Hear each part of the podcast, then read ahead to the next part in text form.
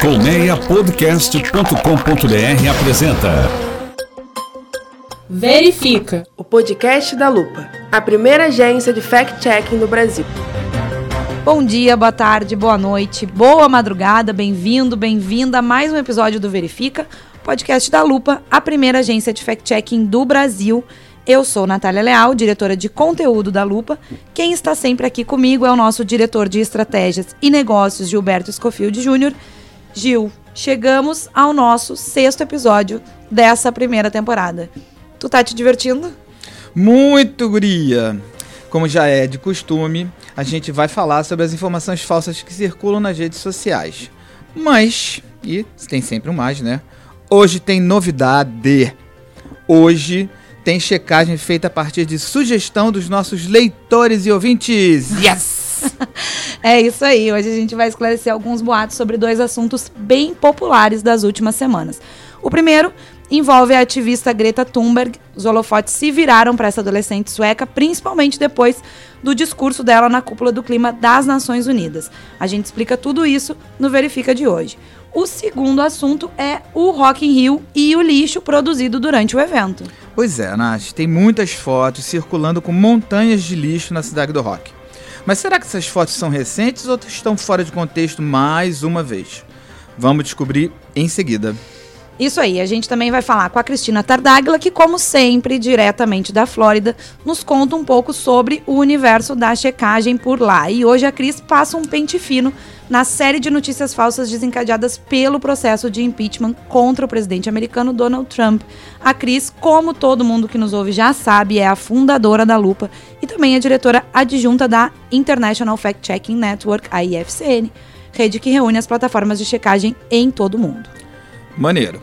E no quadro semanal sobre mitos e verdades na área de saúde, a repórter Natália Afonso, a máquina o mito, desculpa aí Natália, esclarece por que é falsa essa história viralizada nas redes sociais de que o gelo trata picada de escorpião. Mais uma lenda urbana, né, desse tema aí que é alvo recorrente de desinformação nas redes sociais. Então, você que está nos ouvindo já viu Hoje tem assunto pra caramba. Muito. Fica aqui, não dá pause, não muda de podcast. Não muda. O Verifica tá começando.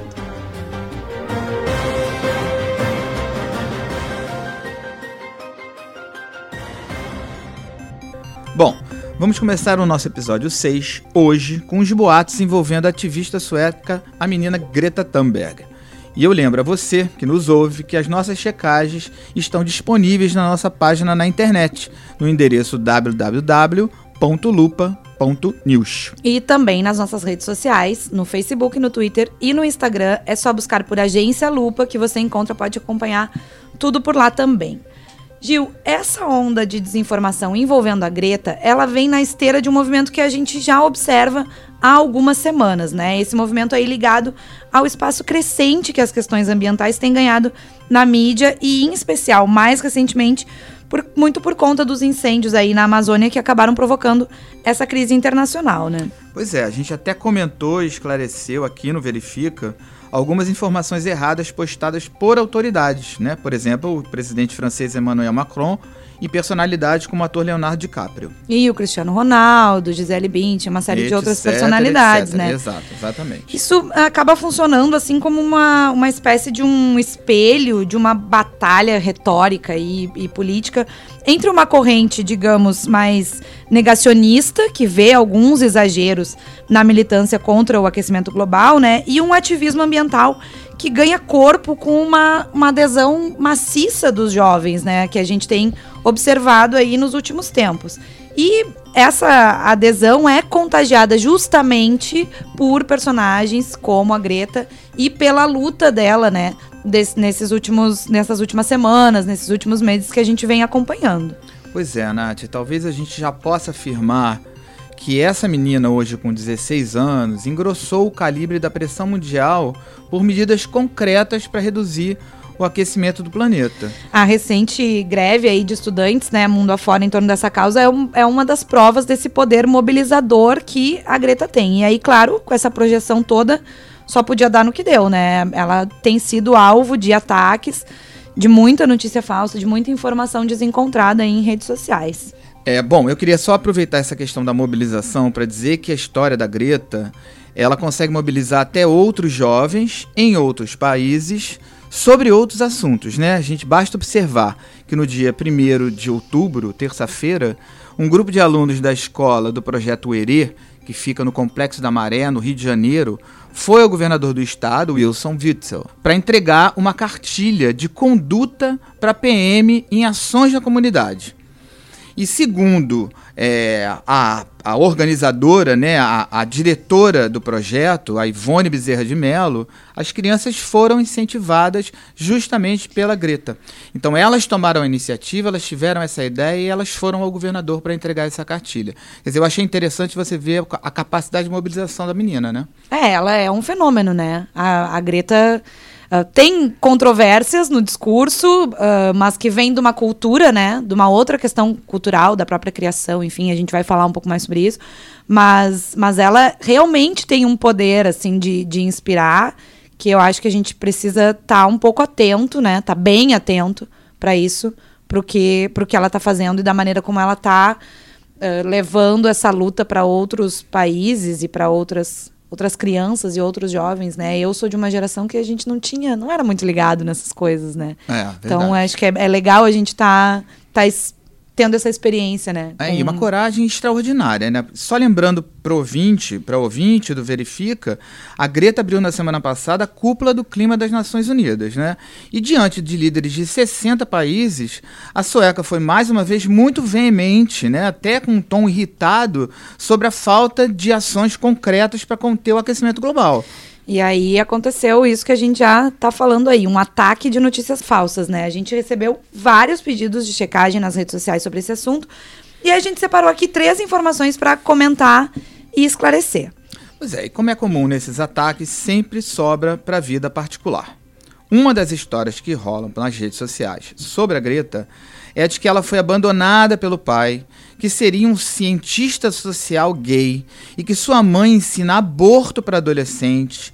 E de quebra, ainda é dito que a jovem vive com um militante do grupo terrorista Estado Islâmico. É um pacote completo, né? Essa, essa, essa publicação é um exemplo assim de surto. Tudo, tudo que alguém que está inventando uma, uma informação, né? Inventando uma história. Surto de desinformação. Pode, pode listar num único post. Então vamos lá ao que é fato. Primeiro, vamos falar do pai da Greta. O pai da Greta, na verdade, é um ator, produtor cultural sueco. O nome dele é Svante Thunberg. Ele não é cientista social e não vive com namorado nenhum. Esse post dizia que ele morava com um namorado na Alemanha. Isso não é verdade, tá? Os pais da Greta vivem em Estocolmo, a família toda vive em Estocolmo, né, a capital da Suécia.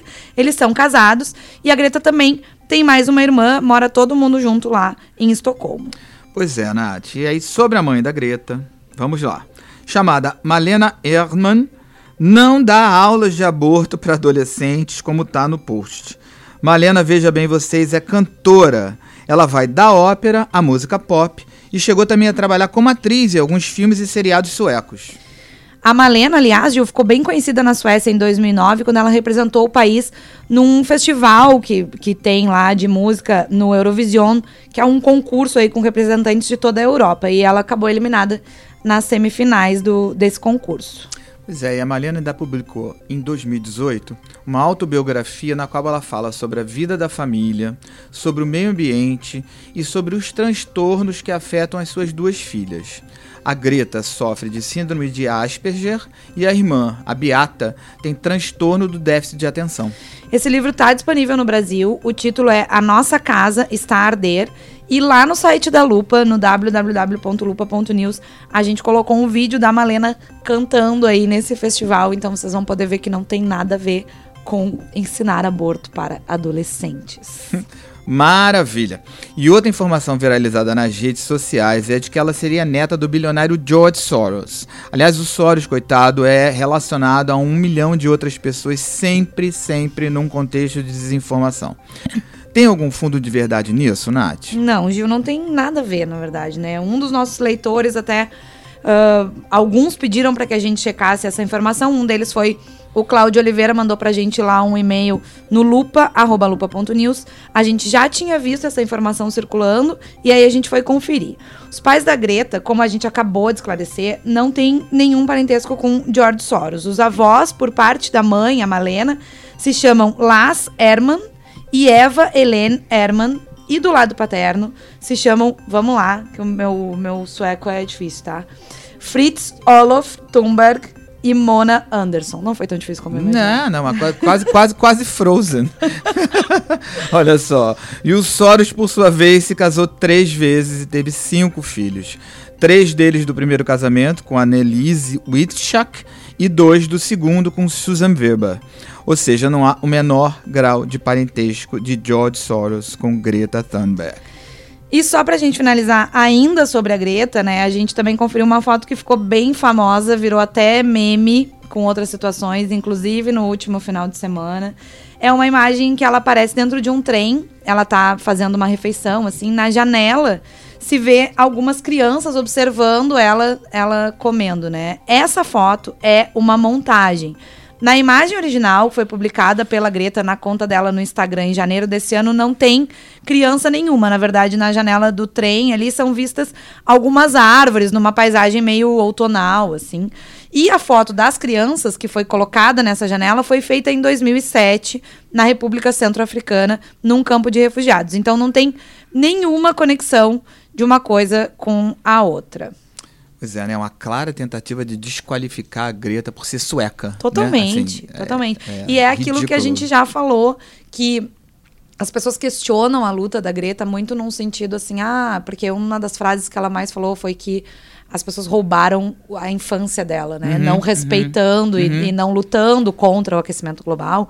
E aí se faz essa associação de que as crianças africanas ou as crianças na Venezuela e Essas aí, é que não têm infância. Que, não, é. que tiveram, de fato, seus sonhos roubados. E o que as pessoas não entendem é que existe uma diferença cultural, né? A gente precisa respeitar essa diferença cultural para não desvalorizar a luta de cada é, um. É, né? E a extinção da humanidade é o roubo de toda a infância, né?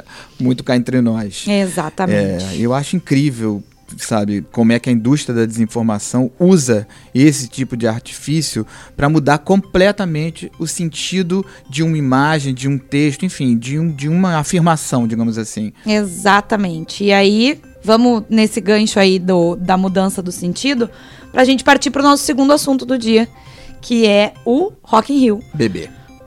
Hoje é dia de rock, bebê.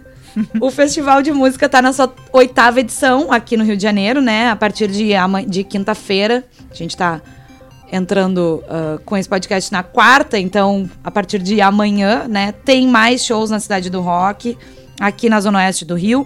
E depois do fim de semana cheio de apresentações, do último final de semana, começaram a circular algumas fotos de muito lixo na cidade do rock, ironizando o fato de as pessoas protestarem contra os incêndios na Amazônia, mas não recolherem o seu próprio lixo.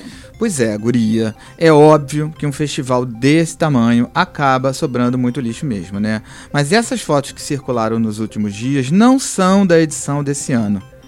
Lá no site da Lupa dá pra gente ver as imagens. Uma delas é de 2011 e a outra é de 2013. Claro que isso não significa que não tenha sobrado lixo depois dos shows desse claro, ano, né? Claro que não, né? Até, até nisso tem alguns erros, tá? Nas publicações que a gente encontrou. Uma delas fala que ontem, um ontem aí que a gente não sabe que dia é, mas entendemos como domingo, porque o post foi feito uh, na segunda-feira, né? Tinham sido recolhidas 34 toneladas de lixo no Rock in Rio. Mas, segundo a Conlurb, que é a companhia de limpeza urbana aqui do Rio de Janeiro, só no domingo foram 62 toneladas de lixo. Ou seja, nem os números batem, né? Pois é. Volta e meia, uma imagem com lixo e sujeira é atribuída a alguma mobilização ambiental para indicar uma contradição entre o discurso e a prática. É preciso que as pessoas fiquem atentas a esse subterfúgio que é cada vez mais comum, ou seja, postar uma foto fora do contexto original para ela ganhar um outro sentido.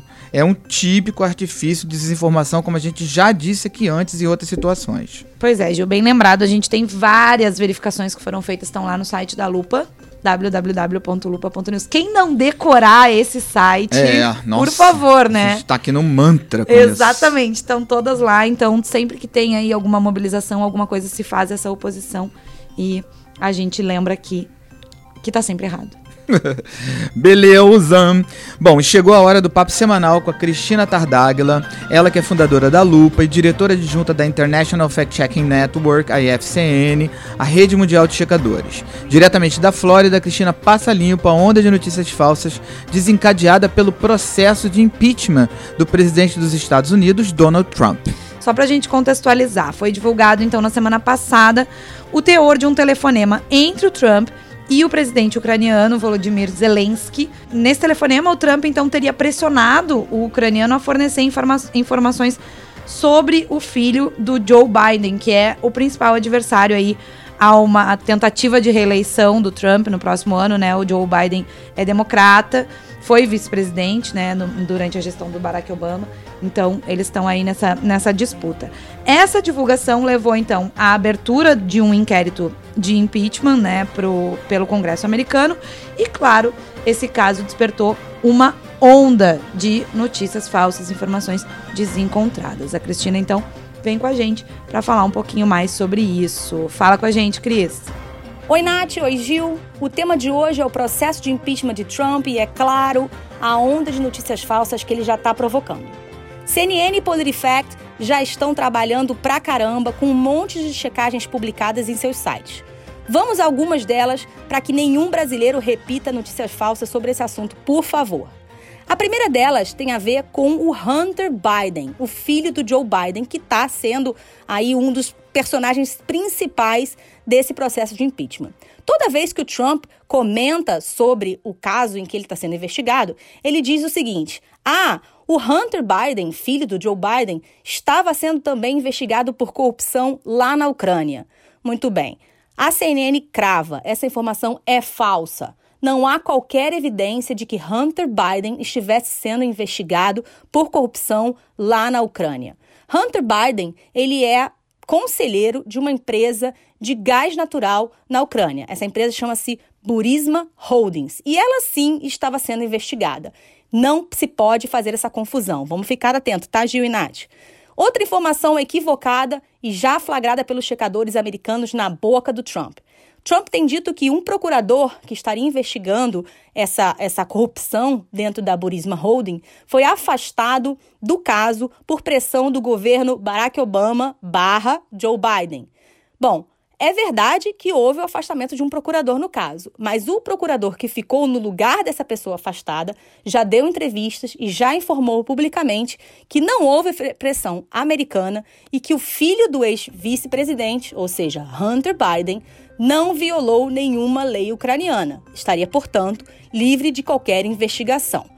Ficamos assim com essas duas informações falsas já descobertas e reveladas por CNN e PolitiFact. Aproveito para indicar e sugerir que os nossos ouvintes acompanhem a página da CNN e do PolitiFact, que criaram sistemas muito interessantes para enfrentar a desinformação ao longo dos próximos meses.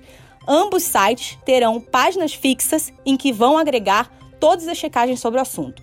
O PolitiFact também criou um formulário em que qualquer cidadão pode enviar um link, uma foto, um vídeo ou um áudio para ser verificado pelos checadores. Essa interação entre usuários da rede e checadores é de extrema importância. Um abraço a todos e até a próxima.